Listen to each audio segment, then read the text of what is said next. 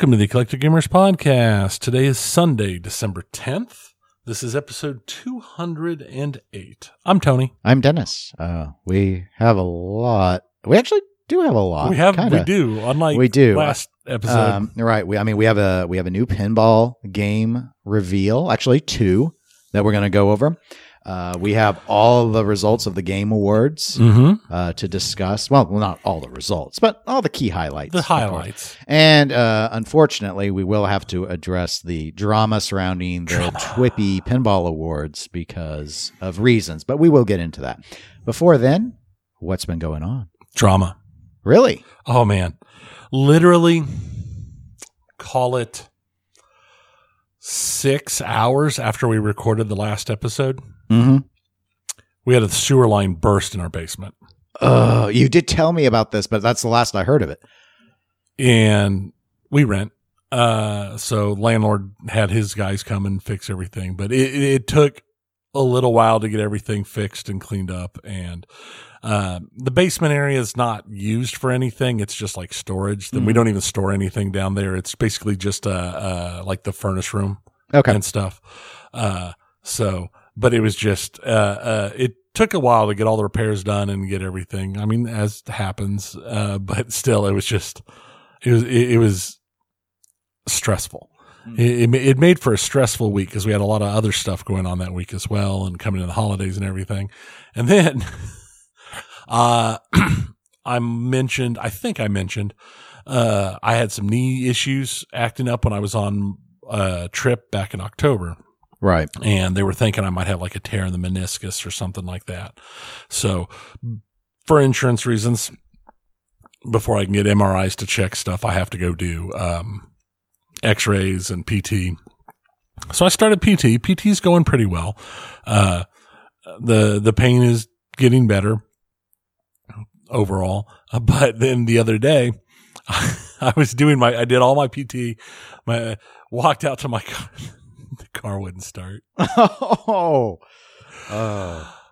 and my wife was at work and uh, my mom was gone uh, at uh, taking dad to an appointment so all this stuff so i ended up walking from pt to home How which far? wasn't far it It- wasn't oh, okay. far luckily the pt place is pretty close by it's only a mile or so Hmm. but uh, if even that um, but it was immediately after doing pt Right. so I, I'm, I'm walking home with my laptop my work hmm. laptop on my on my shoulder after doing pt and my knees are just like i hate you got the car running again every uh, all all that later that evening but it was just one of those because i'd also when i parked the place i'd parked i parked directly under a sign that says no overnight parking violators will be towed oh. Oh. so so i walked home took some medicine rested for a little while jumped in my truck drove my truck back up there tinkered with the car got the car to start took the car home and then had to go back and get the truck later You didn't walk back for the truck, did you? I did because I'm an idiot. Because my wife wasn't going to get off work for like another half hour, and by that point it would have been dark. So that's why I wanted to try and get the Ah, car okay. running while it was light Right, I- right. and halfway warm. So then I, I I got home and I dropped the car off, and it, I thought about walking in, going in the house and just waiting for it to come home, and instead I'm like, meh. I handled it before, and this time I don't have a heavy backpack. So I Hmm. walked back and I walked back, picked the truck up, and drove home. so, yeah, I, I, I, I had a week. You or did? Two weeks. I, had, Wow. I, I had a two weeks. Yeah. I mean, that doesn't even touch all the crazy work stuff or, Mm. or any of the other interesting fun things. That's just that's just the little bit of insanity right there. The last two weeks have been special. I'm going to leave them at special. Okay. How about yourself? Yeah, no, I haven't. I haven't. I don't have anything as exciting as that. You know, I've been doing the doing the holiday shopping. I took I took Cyber Monday off with my my one floating holiday I had this year, so uh, to to get that done. And you know, ordered some parts for the Victory pinball machine. Those finally arrived. It uh, took a while because PBR had to find some different substitute parts for a couple of the things I wanted. So I haven't done that yet. I I've played basically, other than putting in a little bit of Overwatch two time, uh, like I normally do. I I got some Starfield play since our last recording. I only have played yesterday. I put I put in some hours, but it, I just hadn't. Because I get home after there's some project stuff at work, so I get home and I'm just like, oh, just, wa- I'm just gonna watch TV.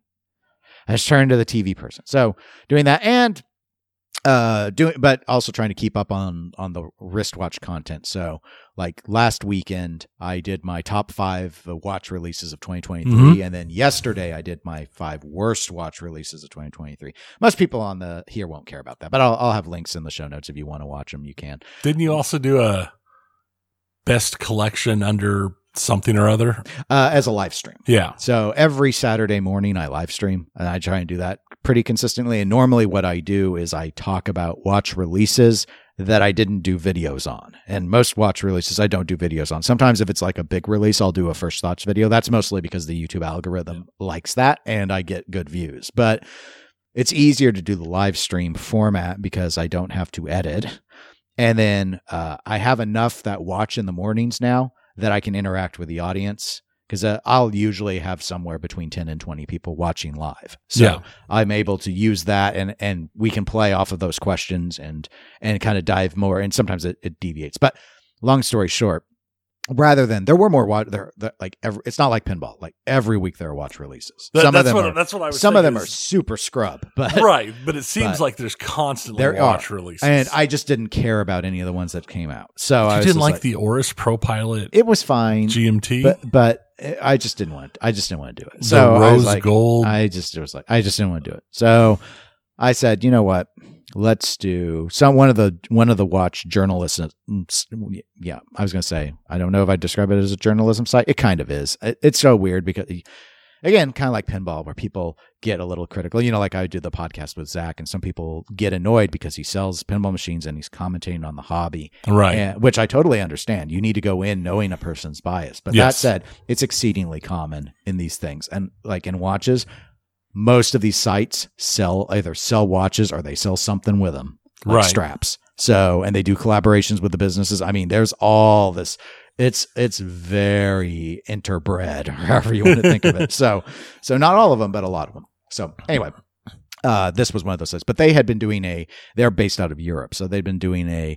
Uh, what's the perfect watch collection for twenty five thousand euro? So uh, yeah, that's why I did the live stream as. As I went through f- their four things to show like what they picked, and then I did because I'm American. I did twenty five thousand dollars, not euros, but right. and I did that. And of course, the people who are watching live are like saying, "Here's what I would get. Like, I'd get one watch. If I had twenty five thousand dollars, I'd get one watch. I just want one watch." I'm like, "Okay, well, we're doing a collection, so we're not, that's the idea. I think twenty five thousand dollars would be a good target for a nice, solid three watch collection.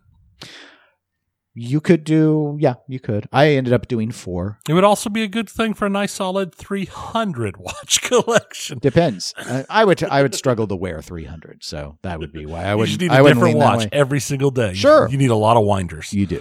You do. I mean, maybe they just all need to be quartz. I don't know.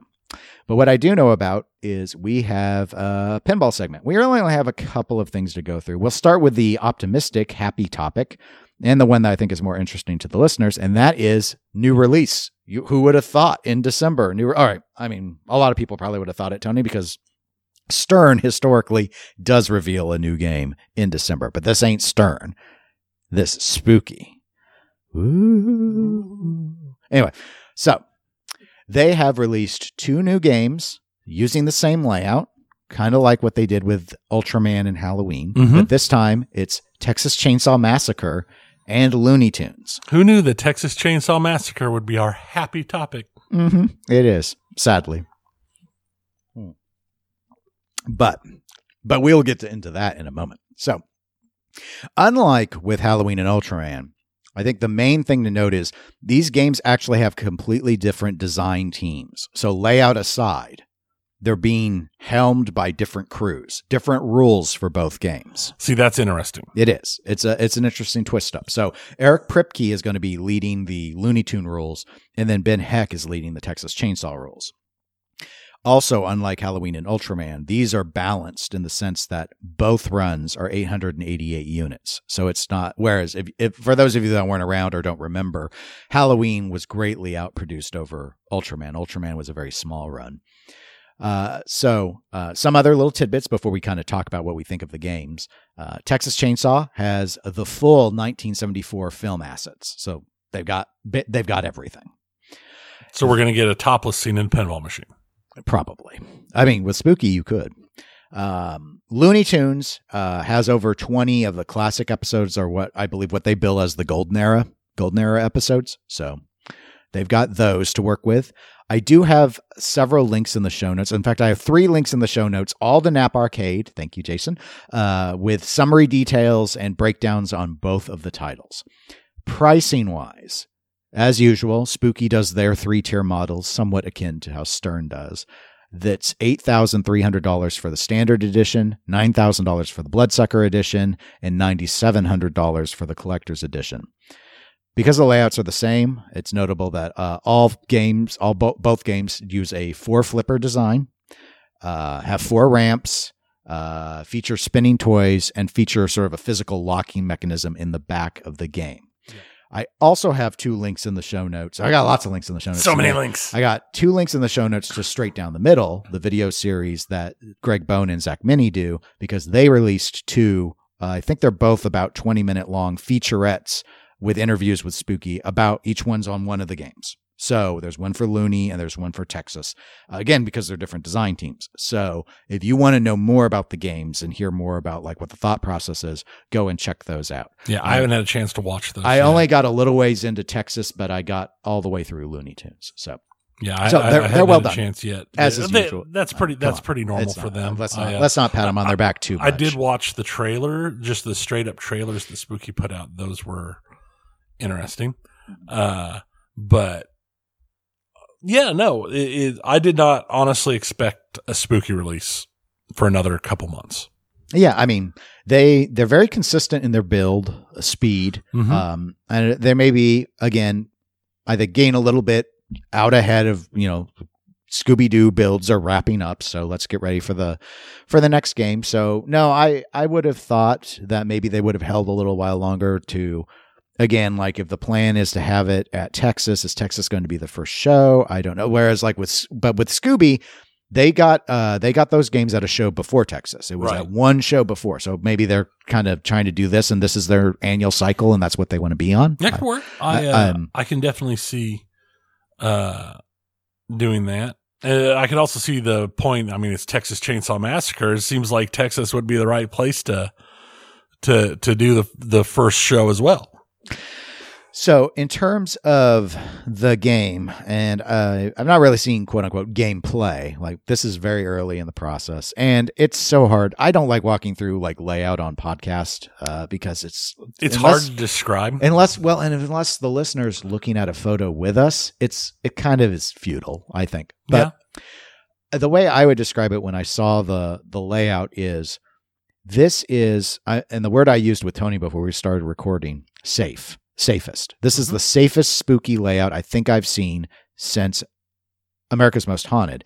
And when I say safest, I don't mean long ball time safest. I mean like I think a lot of people will look at this layout and not be put off by it. Whereas most of the time with spooky, we seem to get some weird upper playfield or multiple upper playfields and there's a lot where you look at it and you're kind of like it's different right but is it fun? You know it's just it's weird. And that level of weirdness may you know the uniqueness kind of comes at in my opinion a lot of times at the expense of good geometry. Whereas this i'm not saying this has good geometry because i haven't seen gameplay yet looking at it, it looks like it it's it's reasonable. Like it ain't gonna be weird stuff like where well Halloween is probably the poster child. You can't get the ball up the middle ramp. The upper playfields aren't any fun other than the butt pretzel shot, right? Everyone calls the butt pretzel shot because it's the butt pretzel shot. Like that was the one shot people liked on the game. Though the the servos lifting the ball up are slow and take forever. You know, just had all this stuff where it was like this is really unique and not fun. Right. This looks like a safer layout commercially. Like people will probably look at this, I think, and go, you know what, that game looks like it's fun. Yeah, we'll just we'll just have to see Yeah. what it is, how it how it actually plays and how it goes in person uh, to see. I do I do like their continuing move of doing multiple uh, using the same layout in multiple machines. I like that uh, uh, because they tend to trend heavy on horror themes, and that's not always the best seller. I think that's a good move for them. Uh, I like this having two separate teams so that the games aren't just a re-art acided version of each other, as if they're going to have actual different rules and such. Uh, I think that's a good move on their part. I think everything about this is a solid move on their part, as long as the game is fun to play. Okay. Uh, the I think it makes I agree with you that it makes sense to do the two layouts given their decision to run with a horror theme on one of them. I personally think that spooky long term would best serve itself abandoning doing horror themes. I know that's like but but that's it was formed to be a horror company. I, yeah, I I know that but that was the wrong decision. And and I like horror. I'm just, and I know there are a lot of, of diehards who love that Spooky is dedicated to continuing to do horror themes. But even all the way back into the 90s, horror doesn't sell well. It never has on on pinball. Right. It's not it's just not it's just not commercially safe enough. And now that we're not talking arcades, we're talking things that end up in people's homes. It's kind of like certain music pins where well, like what was the biggest problem with Iron Maiden? It's not the layout, it's the theme. A lot of people just hate Iron Maiden's icon, you know, like the their icons, their their graphic style, their choice, uh, but even more hate their music. So, in this regard, when you do like safe horror, like Scooby Doo, it's one thing. When you do Rob Zombie and Texas Chainsaw Massacre, it's another thing. Right. So, especially since I believe, yeah, with the Texas Chainsaw game in the rule set, you're playing as the killers. oh, geez. I believe that's the approach they are taking. That's So- even, yeah. Uh, it's bold. It's a bold move. that's a bold, that's and, bold. And and like from the art, like from the artiste perspective, I respect it. Commercially, it's not Right. the right. It's not the right answer. They could probably sell. I mean, are they going to sell out of these games? Let me ask you that. Do you think so? I think so. Even in today's market? I don't think it's an insta sellout. I think it'll take longer, but I still think they'll end up selling out. I guarantee the Looney Tunes will sell out. The Texas Chainsaw Massacre, I think, will probably take longer. But again, it is kind of we're talking on a horror theme, but it's even more of a like cult horror theme and an older horror theme. I don't think if they had gone with let me rephrase that. It's not that I don't think. I think if they had gone with a more modern uh horror theme, it would have guaranteed a faster sellout than going for something that's quite so niche in the genre. Um, and I think that's just the nature of the beast in that case. If you're going to be putting a niche theme up in pinball's already niche marketplace, uh, it, it's going to have the possibility of having some issues on the initial sales. And you can look at, uh, like the Labyrinth machine. Some people would say Labyrinth is a niche, but I think it's nowhere near as niche as Texas Chainsaw Massacre, uh, which makes sense why Labyrinth, uh, sold so fast. Yeah, it, it's tough for me to say in the sense that, I mean, they're both. I don't know which is like more famous than the other in that in that regard. So we're thinking niche in the sense of do people know the license? Uh, you know, question mark. If we're thinking niche in terms of if people ever seen the license, I mean, Labyrinth is a safer bet just because a lot of parents would never have let their kids watch Texas Chainsaw, Right. and who wasn't going to let their kids watch Labyrinth, sort of thing. So, so you you you end up with that sort of scenario as well. It's it's. I just think that, especially hardcore horror like that, I, you're right. They they could very well end up um, selling out of of both. They they're making less games now. Yeah. So I was going and, and reconfirming. So Scooby was launched with 1,969, 1969. And here it's a combined total of 1,776 uh, units, 1776. So given that they've scaled back by almost 200 units total, um, it will be uh, it will take less for them to sell out. I think that was probably a a smart move for them. The in terms of of pricing, the differences because I was curious. I'm checking an old Pinball News article. So as we noted, the the three tiers uh, continue to exist. Uh, and I said Looney Tunes in Texas are 8,300 as a standard edition. Uh, Scooby Doo was uh, was under 7,800. So it's a significant markup there. Bloodsuckers Scooby Doo was uh, under 8,800. So the Bloodsuckers is not much higher than it was for Scooby in this because now it's 9,000. Right. And the collectors on Scooby was 9,769, so under 9,800. Um, and this collectors is actually cheaper. So this is really weird to me. That is a like, weird. like the standard has gone up quite a bit, uh, by a few 100 Mhm. Um, the bloodsucker's only up a little bit, and the collector's dish is actually cheaper. So, so that surprised me because I didn't. Yeah, that. that's I, in, that I is hadn't an interesting. that, but uh, but back to what your you know your thing on niche and stuff. Yeah, ultimately they could both sell out. Here's the thing for me, I think if they had made 1,776 Looney Tunes, they'd have sold them all out. And they Yes. wouldn't if it was Texas. So why do two? Why not just do Looney? I think it's because they're still have that horror Mm. core and that's their their target. My assumption is when they designed when this layout was designed, that it was designed around Texas with uh, the Looney Tunes as a sub theme to pad out the sales by doing the split like they did with Ultraman and uh, Halloween.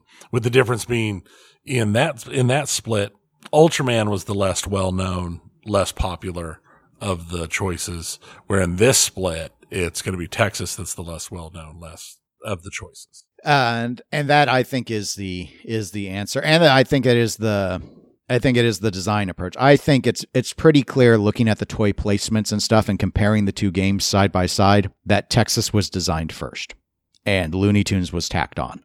Um, and the case in point is the toy was the Tasmanian devil that spins around, spins way too slowly. Uh, I think that's the first thing that screams out to you. It doesn't spin like the Tasmanian devil does. It spins like a slow horror cre- guy Right. with a chainsaw spins. And when you see the other game, you're like, oh, it makes so much more sense in terms of how it's integrated. Same with the, uh, I feel, with the ball lock, the physical ball lock in the back. It seems to make, it's not that they didn't integrate it well in Looney Tunes. It's just when you see the Texas one, you're like, oh, this, this was envisioned with the Texas approach. See, and that was all of my that was my thoughts as well. Is that everything felt more settled on the Texas version than like like it felt more sensical, like it Hmm. was specifically designed. Where everything else felt like a uh, uh, not a retheme, but uh, just redone to match what was on the other. I also would say that you know it, it's and this gets a little you know more subjective, but like art wise, I'm not enamored with either package, but uh, I you get the to me I kind of get that Halloween vibe with the art package to Texas, whereas with the Looney Tunes, it does sort of feel like they mostly slapped the Tasmanian Devil around on some spots and then just threw a couple loony characters and Yeah. it's just kind of there. It felt flat to me. Mm. Like I like I don't know, but something about it felt flat. I mean, it's colorful, it's it's eye catching, but it didn't feel quite as meshed or integrated on on Looney uh, in my mind. Also, the um, I feel like the uh, orange coloring on a lot of the stu- on, on a lot of the parts, the ramps and the habit trails and stuff, give make it feel weird. Yeah, uh, that that's actually, and you're not the first person I've heard mention that. And actually, when I saw it, my initial unfair because, well, no, I'm fair. I'm no, I think I, I'm being fair. My initial reaction was, oh, did they get the surplus parts from American Pinball's Hot Wheels game? Because those orange look like Hot Wheels tracks, Right. Like these would be great ramps in Hot Wheels. I, I, I just was a little surprised, but again, they do run with a lot of brown and orange in the art, so maybe that was the thought. Is like, yeah, it's like, I mean, it's a common color palette to the Looney Tunes. It's yeah, just there's nothing unusual about they just It didn't remember that the people remember Hot Wheels because it wasn't that long ago. Right. It's not just Pepperidge Farm that remembers. We we all remember. So anyway, I just I thought it was amusing. But anyway, yeah, I I think this will do pretty well for them. I I don't think I think I think Texas struggles to make its full count sales wise. You could very well be right that they get there, but it ain't going to be fast. I don't think. I don't think they sell out by the end of the year on Texas. Maybe they do Looney though, given the count. Uh, you know, is is less than nine hundred of them. Uh, any other final thoughts you have on those? No, I I think until we actually get our hands on them, we'll know then how they are, but it, it's definitely it was an interesting combination uh, to learn about.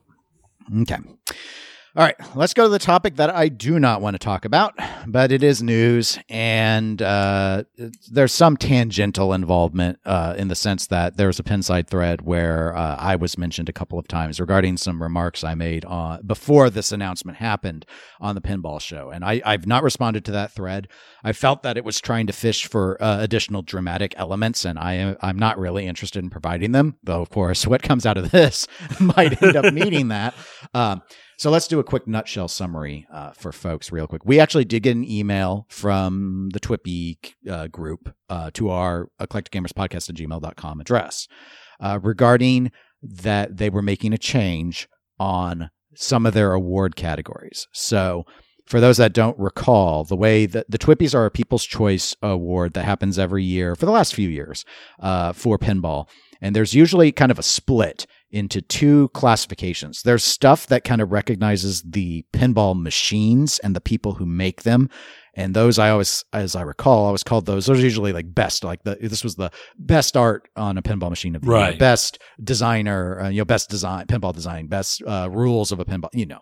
And then they have the favorites, which were mostly oriented around content creation and other quote unquote hobbyist things like or operator things like best location or favorite location, favorite podcast, favorite streamer, favorite writer. Uh, the categories have changed over the years. Um, some of them at least. I always like favorite convention. Yeah, there you go. Favorite convention. Um, so the email, uh, I believe it came on December 6th, said that several of the favorite award categories were going to be dropped for 2023, which that voting kicks off later this month and they were all media oriented ones. So, specifically, elimination of the categories favorite pinball streamer, new pinball streamer, pinball podcast, new pinball podcast, YouTube channel, pinball YouTube channel, excuse me, new pinball YouTube channel, and pinball website. Now, why is this dramatic?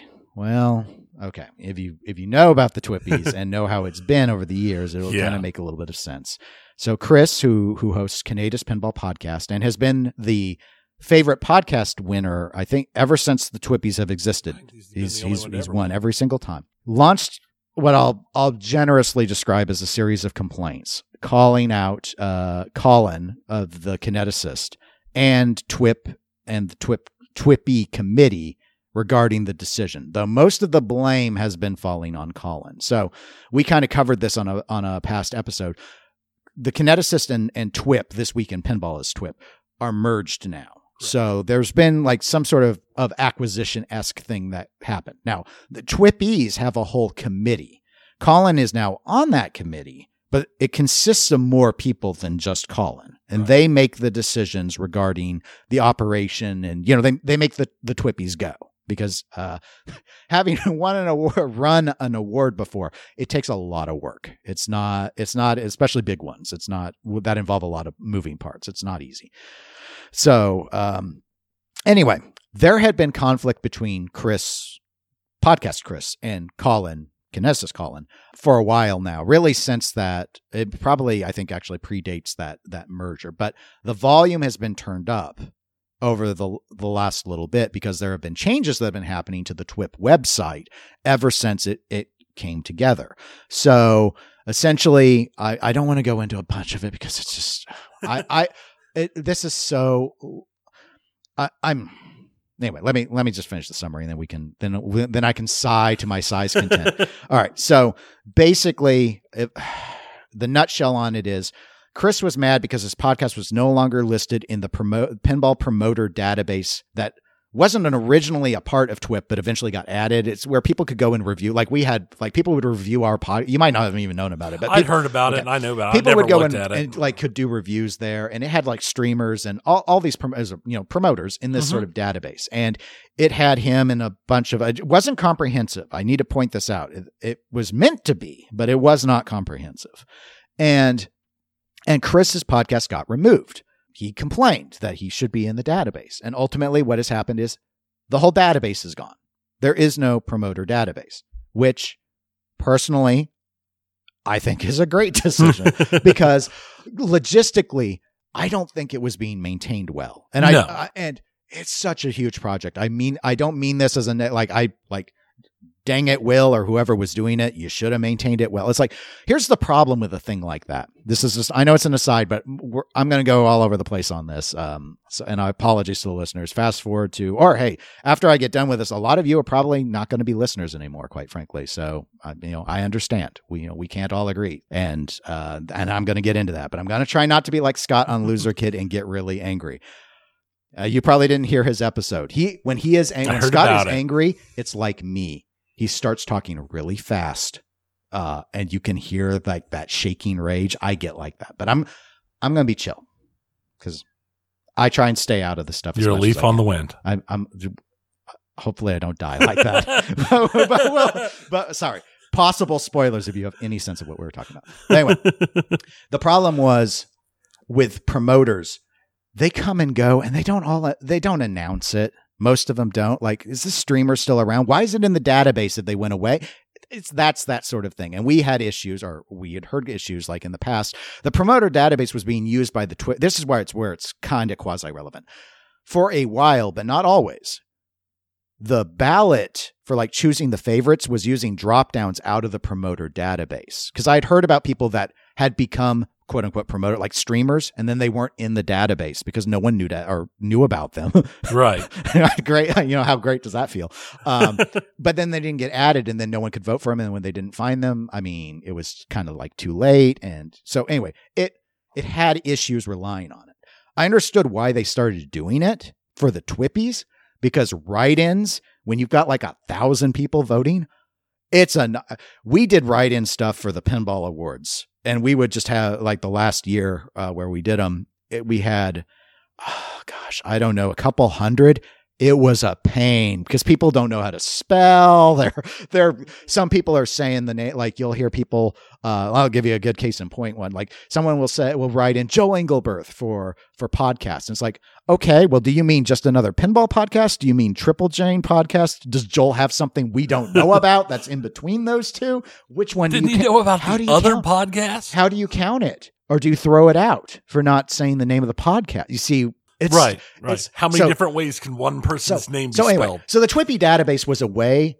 Uh, I don't know if it was created with the TWIPYs explicitly in mind, but it was a way to help kind of solve that issue logistically because they have an unenviable task trying to count up write-ins. Holy Oh, crap, yeah. is that a nightmare? So anyway, all right. So I'm starting to ramble. I apologize for that, but uh, Tony has seen my. I have really detailed notes in here, but we ain't reading all of them because it just gets. Uh, it's a lot of it's just a lot of background. So anyway, so the conflict was already kind of there because of the removal of the database. However, the removal of the database does not implicitly change anything about the TWIPYs. Like the TWIPY committee could go back to their old model without the database. In fact, that's what I assumed they would do when I heard there was no more database. So, since then, though, this announcement came out uh, because the I used the word toxic because I think that's a fair descriptor. There has been an antagonistic campaign about the stupid database thing that was turning up the volume. And in response to this, the TWIP committee has decided let's just be done with these media categories and the TWIPYs. And they pulled the plug on it, which then, of course, increased the volume more. Now, I have not asked Colin explicitly with the kineticist about this, other than I've seen him post online saying that, you know, since that announcement came out, it's been fairly hard on him because this is where I don't know for sure, but based off of that, I'm assuming he's getting harassed at this point. And I have a problem morally with that. And I have a problem with people who don't. But I would like your thoughts. I think, like you were saying, they were using the database for the media section to ease it out because of the sheer enormity of the write ins. And I think it makes sense to drop the whole thing if you're dropping the database. The reasons behind dropping one person or dropping the database doesn't matter in the end because they're their own company. They can do what they want. That's literally part of it. They're under no uh, obligation to maintain a database or maintain a voting system uh, for any person because of because you want it in. They're, they're they're under no obligation to maintain a category in an award show. They're under no they have no requirement to do the award show even. Uh, it, it's a lot of work, it's a lot of effort, and it's something they're choosing to do on their own. So them dropping that stuff, I it I don't care. It doesn't make it doesn't affect me. Uh, I can understand why they would do it. Um, it's one of those things that I feel too many people have gotten too tightly wound into their into their own personal being. Uh, the results of stuff like this, and maybe it's a good thing that it's gone for a variety of reasons. I think, yeah, I think you're right. Um, the there have been a number of and I'm not and I'm not talking about about Chris. There have been another a number of other content creators who have expressed that they're they're pretty upset about this decision. And I I agree with you. Mm-hmm. And I think a lot of people understand even if they hate the decision, I think a lot of people do understand this isn't an election. This isn't a public thing. This is TWIPS. You can and there are plenty of people are like mad that this upstart person who hasn't you know been in the hobby for 20 years or whatever has come in and gets to have influence and all of this stuff but it's like none of it is really in a way of your concern they chose to make an award. I remember the first year the TWIPYs happened and the vote was on Pinside and people were criticizing Jeff for creating the thing. I mean, it was there's always look. There's always something. there's always and, something. And we we had the saying when the pinball awards back when it was first the pinball industry awards. We took some guff, especially the first year. Like, why are you doing this? Why we already have an awards thing? Why do you think you? Why, why are you trying to undermine the TWIPY?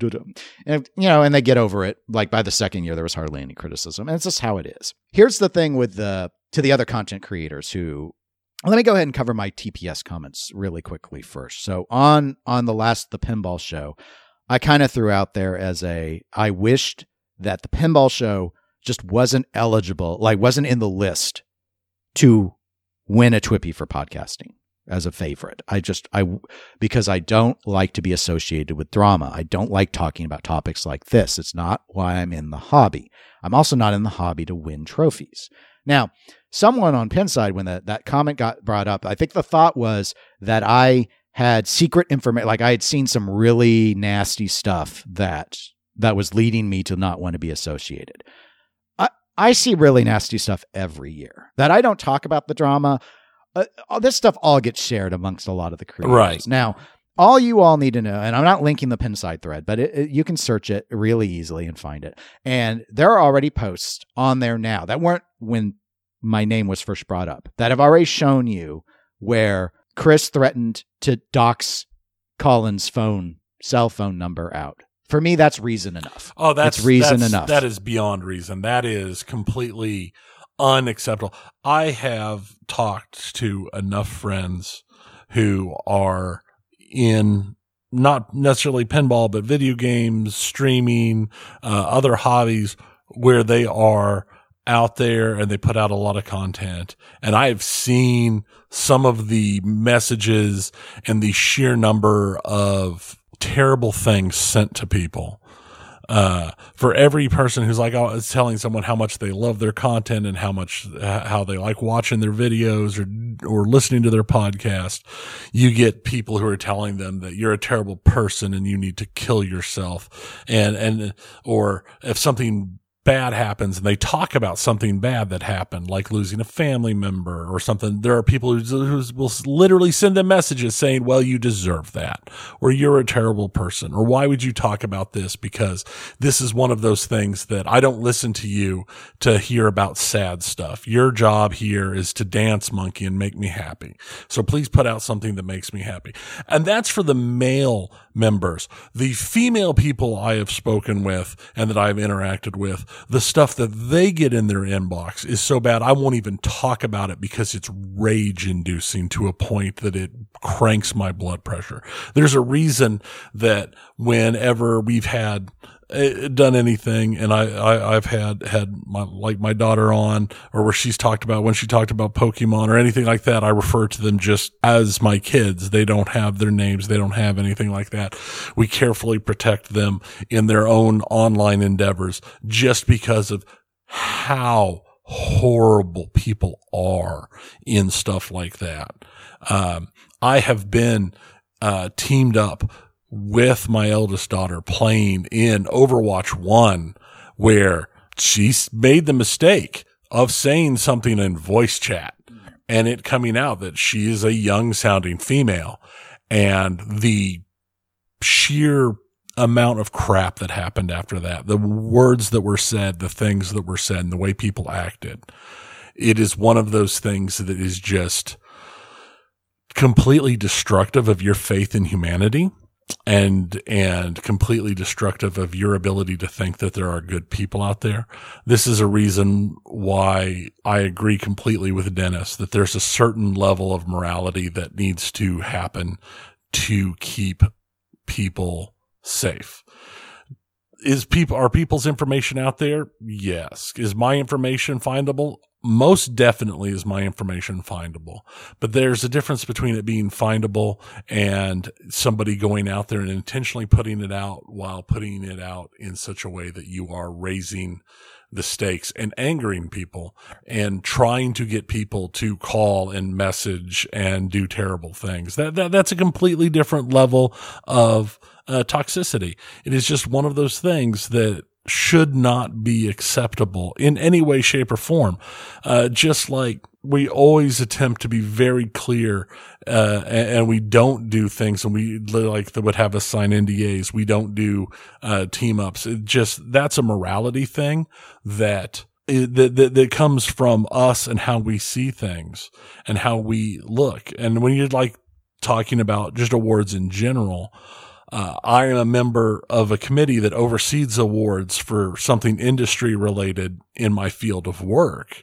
And one of the rules that I put in, and I told them when they, when, when I went into that position, that is a rule that I was doing because I'm morally bound by it is no groups in the industry that have direct connections to me will I allow to put in for the awards. I will not because I sat on the committee. I, it's just, it's against my thought. Even, I won't even go just, I won't even step out and let other people vote while I stay out of it because there's still a connection there and I don't feel that's correct. So, uh, it, it is just one of those things that I feel like is disgusting, uh, to the point of making you want to just not interact with people at all. Yeah. The, I mean, and it's not like in this scenario. Uh, and again, you know, we we very rarely talk about talk about Chris with with the Canada show. I don't I don't consume his content. I probably quit listening around episode 100 was when I so I used to listen. Uh, and because a lot of people say, you know, if you don't like someone, just don't you know don't consume their stuff, which is which is fine. I mean, that's normally how how that's I do their the approach. choice I make. Um, I don't consume much of anything, and so uh, just real quick on terms of the of the TPS comments. When I made those comments, this is every December. That's why I don't want I didn't want to be associated. And I didn't honestly expect like TWIP to pull us from the thing, make their life hard. It's just kind of like, you know, I just kind of wish because I don't care about the trophy, I don't I'd rather not be tied to any of the toxicity with it. And someone on the Pinside thread had said, "Well, but to be fair, Dennis and Zach were going to win the award. So was it I mean, who cares? Like what what he wants, why does it even matter?" It's kind of like, well, I mean, it's it's it's kind of a fair point, but uh, I mean, I, bluntly, we probably would have been top three. So my name still, or at least my show's name, still gets stuck beside something that I I don't agree with. So I still think there's some relevance to it, but ultimately doesn't. That's not the main thing. And in fact, you know, in this talk talking about toxicity and doxing, and as you know, like doxing isn't like social security number, like identity theft. Taking people's information that can be found publicly, and then saying, you know, I sure wish this would happen. Here's a thing to get, uh, you know, to connect with them that's what doxing is about. Mm-hmm. And that's where things like swatting can happen. And here's the thing I, I feel I, I, I just, I really want to be blunt with people about so they understand where I'm coming from. It's not Chris that I'm concerned about. It just takes one crazy. And there's crazy in this hobby. Yeah. And I don't want to put words in people's mouth, but I, I one a former pinball podcaster who was podcasting before we even started, who does not pinball podcast anymore, had something like that happen where they were concerned for their kids. That's what I worry about. So when I see people saying, "Well, maybe here's," and i am going to quote, I'm going to quote what Chris wrote. This is on the on the Pinside thread, I believe. This this one comment to is one of his original posts where he goes, "Tomorrow I'll post his cell number. No more content until my achievements are ma- reinstated. Is this bullying or me standing up for my 10 years of hard work? Well, in response to the query, it is bullying. So allow me to set that aside because that is exactly what it is. The whole thing is an intimidation tactic. You're trying to get people to harass someone so that you get your way. The word most people would probably use is blackmail with stuff like that, but blackmail usually is the idea of exposing something that someone doesn't want to be made public. This is more just harassment sort of thing. But this is not acceptable behavior, folks. And I I sympathize that some of you are are deeply entertained by the whatever Chris chooses to do with the show, and that's your right. And I, but I just I don't understand supporting this, defending it, piling onto it about a stupid piece of plastic on a corrupt voting system. And yes, and again, I'm not trying to call out the TWIPY people. This is where, back to the topic of the other content creators who are upset about this, it's just for fun. This it's people's choice, folks. It's dumb. It's designed to be dumb. It's corrupt by design. Most people's choice systems know this and lean into it for the lulls. Like, hey, if you vote on TikTok, talk, every vote you give counts for 10. Come back each day and vote. That's what people's choice are because they can't control it. There's another example, again, from Chris that he he shared, I guess, to his uh his Patreon people about saying how he wanted to get to a thousand first place votes. And he said, So if you get just one other person to vote, we will easily get there. How is it? This is rhetorical. How is it a celebration of pinball to get people who don't play pinball to vote in a pinball contest. It's not. But it's not the TWIPY committee's fault. They can't control that.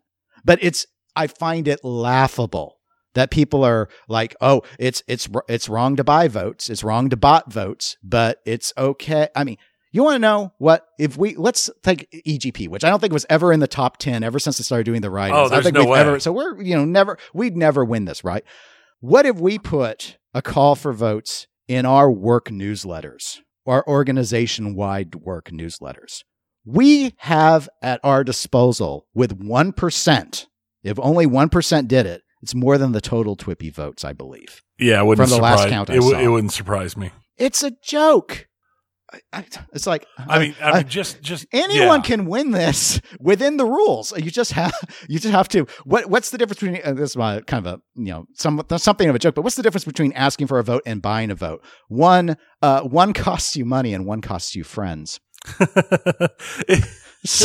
No one Well, likes I to be asked for votes. that's- That's, why we quit. you're right. We used to share the TWIPY ballot the first few years, and we just you know we stopped because it was like it's annoying. yeah, And that was part of my TPS thing was separate again from this drama specifically. It's not even just been one podcaster. There have Oh, been no, plenty of years where we've seen some who who be it podcasting or remember when uh, TPF and their news they start emailing us because we're on the the list because we buy tickets every year to vote for them in the TWIPYs. I'm like, I'm not on your email list for this crap.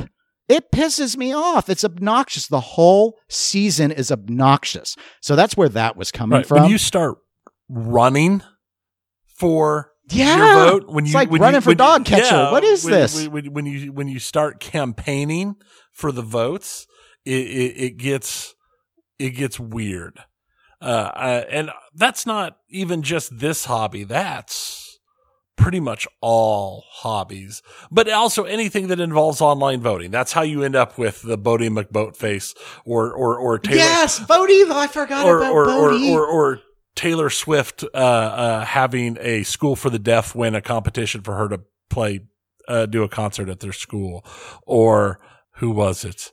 Pitbull who was running a thing to do a concert s- somewhere, and the place that won was like a town of 300 people in Alaska. uh, I, I, mean, it's just one of it, it's that's what happens with this kind of uh thing. And honestly, Buddy McBoatface and some of the other stuff, I I understand why people did what they did from a humorous point of view. But that's different than talking about stabbing somebody or or doxing somebody or we live in Kansas and it wasn't that long ago that somebody was killed in a swatting call in Wichita, Mhm. just a few years ago. Yeah. I mean, that happens. It's it, it's a thing that happens, and it's an issue that anybody who uh, has an online presence that has any real popularity has to worry about. Right. And I think supporting that in any way, shape, or form is not acceptable. I just I, I think it's a, a, a British phrase, but it, it seems like a lot of you who are probably listening have lost the plot.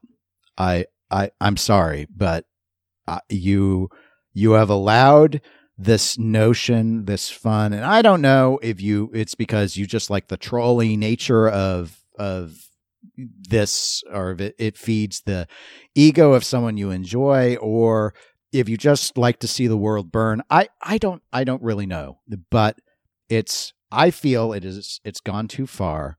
I feel it's bullying. I feel those of you piling on are not either you're not thinking about what you're doing or you have in a twisted form of logic decided that it's justified. And i really hope that you are not this way in real life because if so uh, it's pretty sad. And i'm just trying to i'm trying to imagine people who who think it's okay to to bully and harass there i'm sure there's a line uh, but I, I can't see it is the problem that i have. And and maybe we were maybe we were wrong to not call out more of the bad behavior as it goes along but like a lot of pinhead people we just try and ignore the stuff that's stupid because we're not doing a podcast to get into these serious topics. It's Right. stupid gaming stuff. This is a stupid podcast full of stupid gaming. And people say stupid things including us. And th- in this instance it's it's gone, it's gone too far folks. This that you do not like colin you do not like the TWIPY committee that you do not like the decision oh that's all fine. Yeah. if you want to if you feel you need to articulate that that's absolutely fine. Always exercise critical thinking is what i ask of of anyone. And maybe that's too much again because this is just a stupid podcast where we talk about stupid topics on stupid things. That we have to remember, and that I think the internet makes it hard to remember, is that these are real people with real feelings. I think if you would not be willing to sit down across the table from this person and tell them the same thing you're telling them online, you probably shouldn't. And also, I think the thing to, that needs to be remembered is that all of these content creators, every single one of them, no matter your thoughts, is creating content because they enjoy it. At least they start that way. And then later on, maybe some people get big enough that they make enough money that then it becomes a job. But if you talk to a lot of them, when they've gotten to that point, the enjoyment's dead. It- Yeah, it, it, it, is a very real thing because then it's work. It's the same reason I've quit MMOs because Mhm. uh, it was work. Uh, the reason that we're sitting here at episode 208 and going strong with no issues it's because of patreon is because we thank you we thank you, Patreon. Uh, but no, really, it's because this isn't the only thing in our lives. This is something we do for fun. And it has always been, we've talked about it multiple times, uh, recently even about how this is something that it's basically just Dennis and I recording the conversations that we would have normally in a slightly more organized fashion with less profanity and with much less profanity. Yeah. Uh, and also much less laughing and mm. smart Alec. Yeah, people don't like it when I laugh too much. And, they get annoyed. Uh, the like, but I mean, it, the, this is we do this for us, and we put it out there because we wanted to, and we get good feedback, and a lot of you really enjoy it, and we have some great conversations, and that is why we do this type of thing. Uh, like Dennis said earlier, it's not about winning awards. It's it's not about you know becoming rich and, and, and quitting our day jobs. It's not about anything more than that we do it for ourselves. And it's one of those things that it hurts to know that somebody can be in this hobby and will just be like, "Oh, I I disagree with your thought on this pinball machine and I think you should kill yourself." Or I disagree with this and I I wish something horrible would happen to your family. Or I mean, this is just the kind of thing that you see people online say, "Oh, you just have to ignore the haters and keep going," and, and you're right. You have to. You have no choice in the matter. Uh, we're not. You don't give in and stop doing something because you know somebody says says that. You don't. You don't give in to threats. But at the same time, it's hard to continue forward when you see that stuff, and even if it's only one or two terrible, hateful, horrible things it still affects you. Uh, and, and, but at the same time, if you love somebody's content, make sure they know that you like their content. Send them a message that says, because that helps balance out the horribleness that I can guarantee will happen and that they will be getting because that's how, how we have to live in our day and age. And I feel like this is a problem that is plaguing not just this hobby. It plagues everything everywhere from people making art and posting it online, uh, to people playing games, uh, and streaming or travel people or whatever. Uh, there, there, there's a line that some people are extremely comfortable crossing. And I think it has to do with the anonymity, but it, it's, it is something I find very distressing. Yeah, and I in this instance because you're you're right. It's it's cropping up all over and it's it's just something we'll probably have to live with online. My my my biggest concern I think that I I have and part of the reason why I felt aside from obviously this has been a, a big piece, so it has been news, is that I worry that not enough people are speaking against when they see it happen in front of them that and I don't think it's because they're bad people. I think maybe they're jaded or something, but they're but they're not thinking that, as you noted, like what's the psychological toll that this ends up having on people when you go in and you find out you get all these emails all of a sudden then you find out someone was mad that you made a decision on something that's in your that you know that's yours that you you bought you own you manage and they've decided to uh, for the sport of it, uh, ruin your day or ruin your week, or maybe beyond their intention, something more serious happens because there are some, te- you know, there just there are just some disturbed individuals out there that hang on the words of people, and you might not even think about it or realize it. You'd think in pinball, who would ever do that, right? It's all just for fun uh, until it's not, and I just feel like there's just not enough I'm not asking people to agree with the decision of the of of the TWIPY committee. I, I don't care if you agree or you don't. I think honestly, most of you are so deeply not impacted by it that you've weighed in at all was for the sport of it. And that's fine.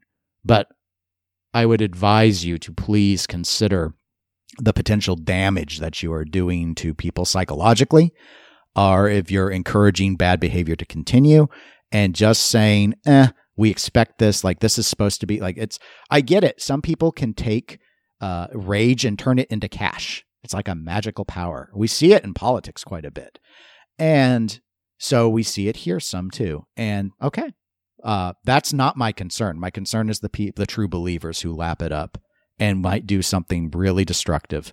And you know, I don't know what this hobby does when it picks up the pieces. They maybe just tell a bunch of jokes, but um, I don't think it's funny. And I'm getting I'm getting real tired of people who are victimizing others playing the victim and people buying into it. So I'm telling you, you guys are wrong. And I would advise you, I can't make you do anything. I would advise you to try and do a little bit better. I'm not asking you to respect everyone, even. Just be polite about it. At least a little bit. To close that out, uh, do I do I agree with uh, the decision of the TWIPY committee? The timing wasn't great.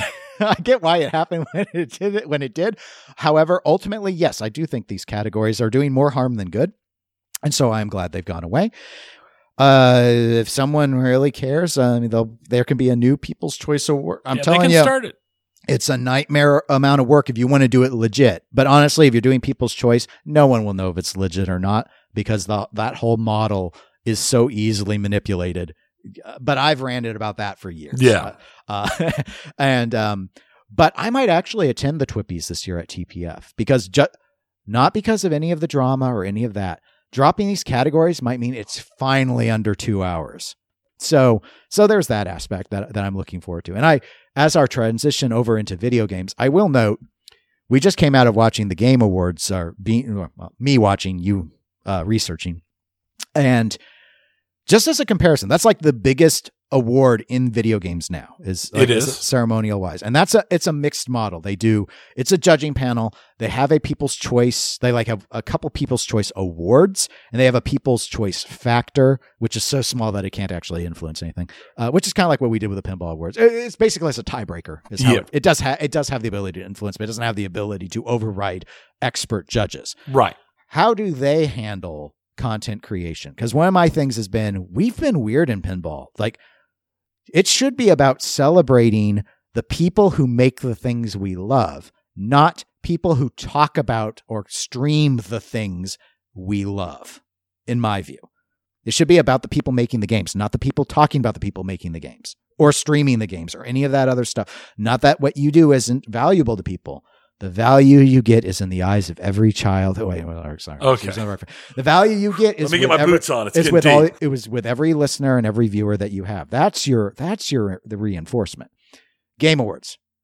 They have one award for content creator. They do it in the pre-show Mhm. because it's so unimportant.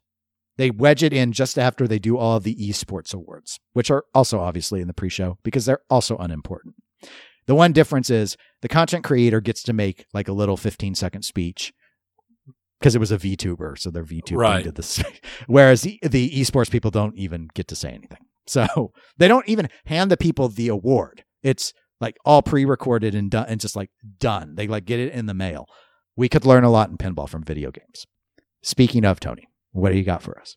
Since we've been talking about award shows, we're just going to continue talking about the awards. I mean, people like to talk about awards. I even even with all my objections to People's Choice, I still enjoy talking about the TWIPY results on the games. That's Right. the only part that interests me. But so uh, we're actually going to talk about the video game awards, but let's be honest, the video game awards aren't really about the awards; they're about trailers. not you know And- the, and the, game the, the official the Game Awards is a is a trailer extravaganza, So and it's too long. Also, it's also too long. it's way too long. So I was just going to go over uh, fairly quickly some of the trailers that caught my eye specifically. Mm, okay, Um, uh, Pony Island 2 Panda Circus. I don't know if you've not heard of or played the original Pony Island. I did not play it. It is an insane meta, I, I, like fever dream of a game uh, that came out what like eight years ago, uh, and and it's short, it's cheap. If, you like that kind of super crazy, surreal, um, very meta type thing, it could be for you. But the fact that they're making a sequel is hilarious to me. Uh, no Man's Skies creators have a new game coming out, which will be interesting because they have actually made such a name for themselves by reviving the giant failure that was No Man's Sky. Uh, the, the popularity of No Man's Sky now is much higher than it was at launch. They've done a good job and they're pretty well seen around uh, uh, video game circles for how they've supported that game. So the question is, is will this game launch better than No Man's Sky? Have they learned their lessons? Uh, this one is called Light No Fire, and it's a- an adventure survival game in a procedurally generated fantasy world, and it's co-op. So they're going from No Man's Sky, which is, hey, we're going to generate the entire universe, uh, uh, to Light No Fire, which is based upon a planet the size of Earth. So, Yes, it, it looked interesting. so yeah, I, I thought so. Um, Exoborn, post-apocalyptic uh, extraction shooter. Yeah, I mean, the division didn't click with people, and that's Right, what's done it. and- And, I don't know if this is going to either. I, I don't know. I, I it, it looked. I I thought the art was in or the art the the video the trailer was interesting, but with how poorly the division ended up going over from having such a powerful original idea, uh, it'll be interesting to see how this one turns out. Um, there's a new Monster Hunter coming out. Yeah, Everybody nobody knows, cares. Nobody cares. Uh, now the interesting one, Visions of Mana. They're Mm. putting out a new uh, Mana game for the. It's the first mainline game in 15 years. Yeah, now that's a Square Square, a Square Enix, Enix and game. I I don't think I ever played it before though. I've so. played Secrets of Mana, Mm. which was like in the early 90s. Uh, but I've not played any of the other games. But it was originally like a spin-off from the Final Fantasy type games. It was like a different gaming style based off of them. So, but they're well regarded, at least in Japan. Uh, so we'll see how that goes. Uh, Kojima has a horror game coming out. Can we can we can we briefly just briefly because I, I mean, talk about like it's getting it's moved beyond like a meme to it's just getting gross now. Like we Kojima is like there every year and he gets this ridiculous amount of stage time to do nothing. And this was nothing. This Yeah. was like this was even worse than the very first reveal of Death Stranding, When which he wasn't a very good which no. wasn't a good reveal. and he got like 10 plus minutes to talk about it. Yes, and it's like there's I mean there's running jokes about how the the Geoff the host of the show is is so like in love with Kojima and so Kojima um, honestly it does when you watch it it's cringe. Yeah. That's what the kids It- they say right it's cr- it's cringe. He's totally fanboying out on stage with this guy and I'm like stop. This I- thing's I- too long as I, it I've seen the running joke that the Game Awards were created so he could talk to Kojima. A- And you'd think after 10 years of doing it, he'd get tired of it. Because by my count, at this point, he's been on stage for over an hour and a half. And it's one of those things. Kojima is very much a cult of personality uh, type creator. Uh, a lot of people love him, And that's fine. and that's fine. There's nothing But wrong with that. This is Uh, not the Kojima just- Awards. It's the Game Awards. Right. And I'm just, anyway, it's and- just, and the interesting thing is, is it's so dumb. this the whole Kojima thing has gotten so big. There is an entire documentary about Kojima coming out in the spring Mhm. on like Disney Plus, like an entire documentary about it. So we'll it'll be interesting to see. Uh, Jurassic Park Survival. Oh, you didn't, what, what'd you think of the trailer for OD, though? We, Oh, the we didn't trailer? actually talk about it. Oh, the oh the trailer for OD was just all people heard was me say, "This is all dumb." And well, it's because the trailer was just like actors uh, talking into the camera, and then a door opened and someone screamed. That's yeah, what it was. that's what it was. There was nothing there. It was like just getting like it was like weird panic reaction, like uh, uh, uh like saying the same phrase over again and over again in different ways, and it, it was it's the standard just ooh that's weird. Oh, it's Kojima, so it's got to be something weird. Yeah, yeah. And and as a weird teaser, okay, it does its job, Uh, but we didn't need anyone to go on stage to introduce it. Right. It's just that's Kojima. So, It's dinosaurs. typical Kojima. But yeah, uh, Jurassic Park Survival uh, is set. I just never thought. I I saw this and I just okay. Go on. Okay. I'm sorry. Oh, Jurassic Park Survival, once again, uh, is an interesting thing. It's a survival game. The survival games have gotten super popular lately, uh, uh, but it is a survival game that takes place beginning the day after the end of the 1993 Jurassic Park movie. And it basically amounts to when they evacuated the island, they forgot somebody and you're that character. So you're now alone on the island. So The game, it might be fun. I it could be fun. this trailer was hilarious. This this was the worst trailer of the show because of its hilarity. I mean, it's a matter of perspective. I mean, like the OD trailer was just dumb, Right. As I noted, this trailer was like if you were to take the what was it with South Park, the member berries. You take the member berries and you turn it into like a atropine shot and inject it into the heart. That's all this trailer was is, oh, I'm the scientist who I was left behind. Now, set piece, set piece, set piece. Hey, look at her do the thing that Ian did with the flare. Hey, oh, look at her play with the thing, the sign that the T Rex had just knocked down. Remember the sign? You remember Barry's sign? It's all the nostalgia. Let's see her hide behind in the exact same spots the kids did in the kitchen when the raptors were going after them.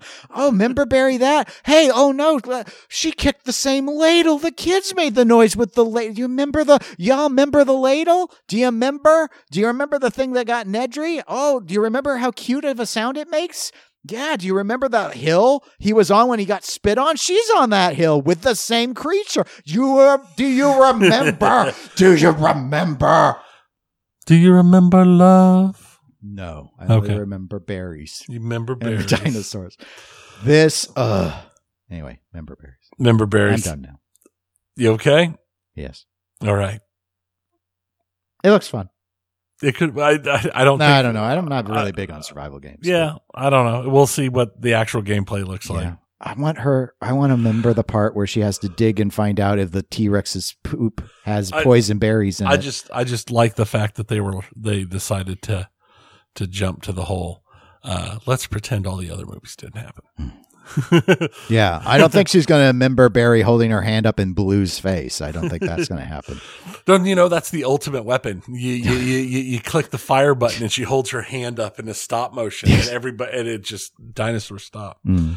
Um the makers of Deathloop and Dishonored 2 are kicking out a Marvel Blade game. That that could be fun. I I've played the two Dishonored games. Mm-hmm. They I didn't like the art approach to them, but the gameplay was was pretty fun. But they're very stealth oriented, and I don't know if Blade's going to. I'm hoping Blade doesn't take that same exact. That's actually my least, because as you know, Right. the way we play stealth games is with M16s right. Because Murica. right, you stealth by killing everybody Yes. because you can't be spotted if everybody's dead. Exactly. Yeah. So we'll we'll see how that one goes. I didn't see a whole lot.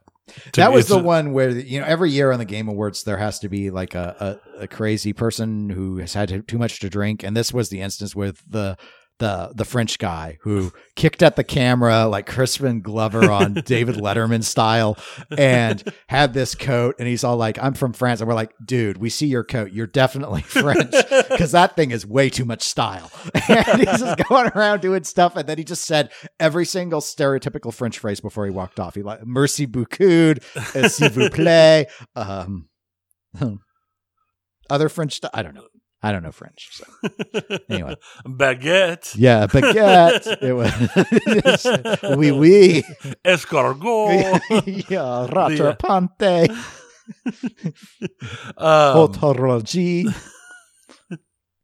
uh, Skull and Bones got a new release I yes, date. it's got a real date with a day on it though. Now, I Yeah, mean, yeah. the sixteenth of the Febs. Yeah, we'll see what if it actually happens.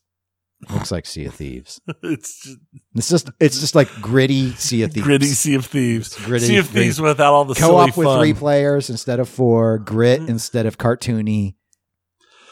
Yeah, we'll see. That game has been promised for years Yes. and years and years. Now, he, now here's was my most exciting announcement that I Mm. saw: World of Goo Two, because you know the first one was a fun little physics puzzle I didn't play game. the first one.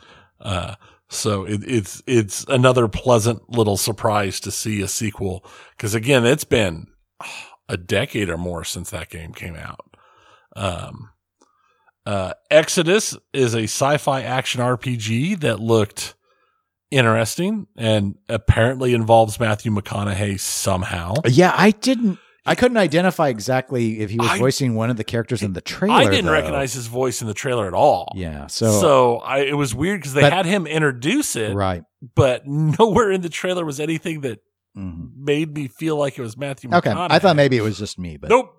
I thought the same thing. I actually watched the trailer twice. I'm like, am I, did I just not notice his voice somehow? Did he change his voice that much? I've never known Matthew McConaughey to Hmm. be the voice changing chameleon that some actors are. It's like, is this, um, weird? Uh, we'll see, but it, it looked like an interesting concept, uh, cause it does deal with, uh, time dilation through sci-fi and and traveling uh faster than light having a time dilation problem. So that that that's an interesting take. Uh sega announced five games all sequels to old sega favorites. So jet set radio crazy taxi shinobi golden axe and streets of rage are all So- getting so they're all seen as sequels, not not just. uh I wasn't sure when I, I saw don't the trailers if- if they're just like they're remasters, like re- ground up, like I- Capcom style remasters, or it sounded like if they they're- it sounded like they're new games set in those Okay. In that style. Okay, well, and it may not, given what those games mostly were, it probably isn't. I mean, really yeah, relevant. does Crazy like, Taxi really have, I, like, I'm trying a to think. Streets of Rage, a Golden Axe might have had quote unquote stories. I guess Shinobi did too. Um, the when I actually first saw this because it was all together as one. yeah, they just like one trailer that Yeah. showed all of it. I actually, and this was again, this was I don't know what I was thinking. I was clearly getting too late because this was not. this made no sense. But I actually thought, holy crap, Sega's announcing a console. that and I'm like, that's really dumb. And then after it wasn't, I was like, I wasn't very smart to even have contemplated that as an answer. Who would do that? That would be that would be very not smart. that sounds like something Google would do. Yeah. Mm, Oh, Stadia. Stadia. I remember someone one time they were upset that we were too hard on Stadia. See, as an example, Yeah. people uh, They- ra- they wrote love- in to they love their eclecticgamerspodcast at gmail.com saying, um, could you guys quit being like, I think they were worried that we were going to sink say, uh, sync Stadia. I was like, Our following guys, not that large. it's gonna, no, I mean, tr- trust me, that's sinking itself. It, all we're doing is watching. We're just watching. What you should be asking is, why don't you try and save it? And the answer is because we don't go and save any companies. That's not what we do here. We're Carpathia. We just watch. Mm. Uh, there were a bunch of other trailers, but those were just some of the highlights that jumped out at me. Was there anything that I didn't mention that had jumped out at you? No, I actually w- overall wasn't particularly. Nothing blew me away this It year. It wasn't like last year. there been- were a last few year there were that, gr- that- several. that I got excited about. Nothing, nothing here really. Uh, you know, I found some of them were entertaining to me. Uh, I'd say Exodus is probably the one that feels like it has the most potential to me, Right. but. Again, I couldn't get a good feel The- for it. From, yeah. from what they had. It was. so- It's too early in the game development, but Yeah. there was. It did feel underwhelming compared to Mm. previous Yeah, years was- trailer I mean, extravaganza. there was still just as many. It was just Oh uh, yeah, no- none of it. Nothing jumped. None of it really really worked for me. So yeah. And then, in no surprise to anybody, Baldur's Gate three got six awards. Mhm. Uh, so one less than they got at the Yeah. Golden Joysticks. But they got Game of the Year, Best Performance, Best RPG, Best Multiplayer, Best Community Support, and they were Fan Voted Players Voice Award. Mhm. Uh, Alan Wake 2 is the surprise to me because they Yes. took home three awards, and I expected one at best. Mhm. Uh, but they got Best Direction, Best Narrative, and Best Art Direction. Uh, so I, I thought they might get Best Narrative Yeah. but to have gotten all three was a surprise to me. Um, Nintendo took home Best Family Game for Mario Wonder, Best Action Adventure for Tears of the Kingdom, Best Sim Strategy for Pikmin 4. Uh, Armored Core 6 was Best Action Game. Uh, Street Fighter 6 was Best Fighting Game. And somehow Cyberpunk 2077 got Best Ongoing Game. Yeah, I I guess that the Idris Elba DLC has gone over extremely well, but my understanding is that that's the end of that game now. So Yeah. they're done with it. So it's, I mean, so we'll, we'll, we'll see. it won't be ongoing again. so- It won't be. So yeah, that was that was definitely uh interesting bit. Uh so coming out of the game awards and just general stuff. Uh one thing I didn't have in the notes here, but I did see when I was going through stuff the other day is Harebrained Schemes, which I've talked about in the past. Uh, this, they're, they put out a new stuff they were contracted for, for Lamplighter League and a new character and some expansion stuff before they go their separate way, split off after being decimated uh, here at the end of the year. Uh, but they have already gone out and said that they've been unable to acquire the licenses to do another Shadowrun game or another Battletech game. So uh, nobody really knows what's next for Harebrained Schemes. Um, Rockstar, on the other hand, everyone knows what's next. Everyone knows what's next for Rockstar. Uh, the GTA 6 trailer was dropped early because it got leaked online. Mm-hmm. Uh, and it's set for a 2025 release. And it looks like Grand Theft Auto. I've always, I've never gotten into the multiplayer, but I've enjoyed every Grand Theft Auto campaign. Yeah. And I've played Grand Theft. I, I'm old. I've played even GTA One. So I played I. all of them. Oh, and the, the, the top down view where you'd run over the people walking down the sidewalk and I oh I do need a hedge. Um, I was I well I have played. I believe I played all of them. I don't think I finished San Andreas. yeah. I think I only tried it. So But no, I mean, I mean, it's probably my question isn't is GTA Six going to be a huge success? Because I'd be amazed if it wasn't. My question is, how many consoles was it going to come out on over the course of its lifetime before there's another GTA out? Because it's see, GTA Five has been out on three consoles now, or three console generations, I should say. It's been way more than three consoles, but it's three generations of consoles. Yep. So that's a mystery. that yeah. My first thought would be a lot. uh, for just the most interesting little tidbit that came out of nowhere. Uh, for me, considering how much I actually have followed it, uh, their operations overall, Twitch is completely ending operations in South Korea. Wow, I did not know about this. They are shutting down their entire South Co- Korea operations at the end of February due to the high cost of operating in the country. Uh, they are actively assisting their streamers uh, in, that are based in South Korea to move to other streaming services that are still active in South Korea while keeping their viewers, trying to keep their viewership intact as much as possible with such a shift. Um, on the 27th of February, uh, all South Korean, uh, streamers will lose their monetization and all active subscriptions to South Korean streamers will be ended. Uh, they will receive their final payout on March 16th. Uh, they've been having issues operating in South Korea and have been operating in South Korea at a significant loss. And the, they have stated that the fees in South Korea are 10 times more expensive than anywhere else in the world. And they have stressed to their other streamers that this is a unique situation to South Korea and that there should, there, there will be no issues like this with streamers anywhere else in the world. To which I say, uh, I wouldn't trust that very far. This is like this is a, the the full time streamer's worst nightmare. This is what they all are afraid of that the platform will be will destroy them.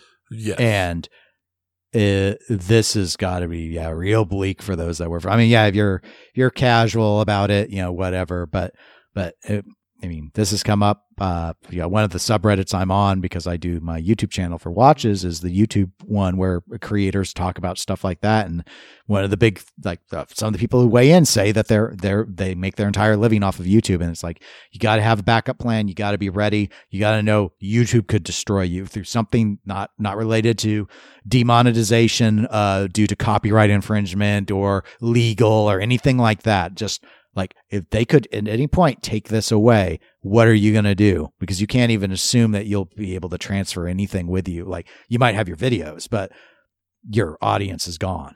right. And that and trying to help people navigate over. I mean, yeah, I'm sure Twitch is trying, but I mean, they're not integrated into these other systems. They're all competition. So Right. that, yeah. and the sheer number of people that watch people on Twitch because they watch Twitch.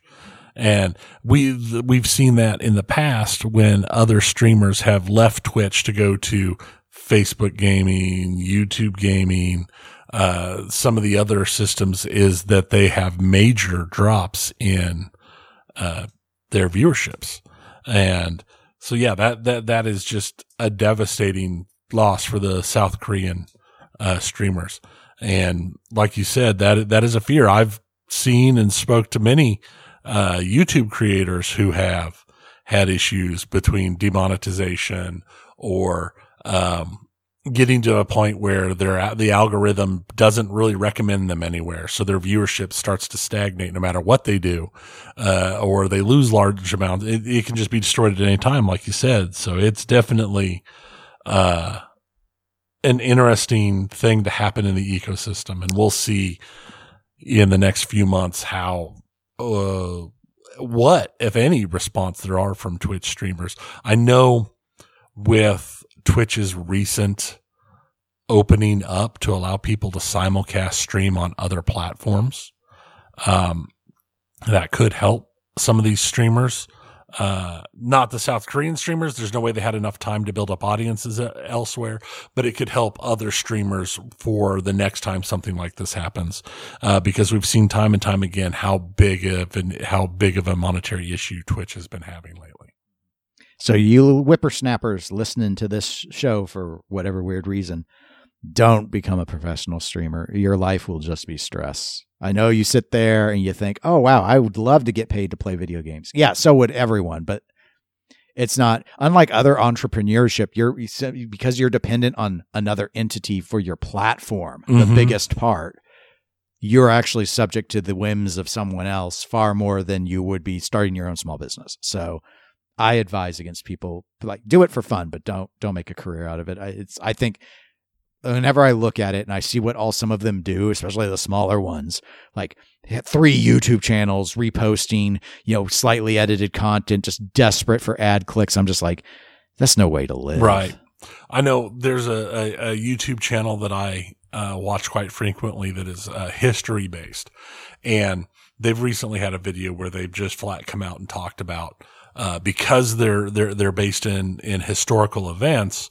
There are certain events that they've been flat out told they they just can't even talk about. Mm-hmm. Um, and the like they put out a couple videos on some of the events and they were instantly demonetized and they got notes that basically said any more of these and we're just going to kill your channel.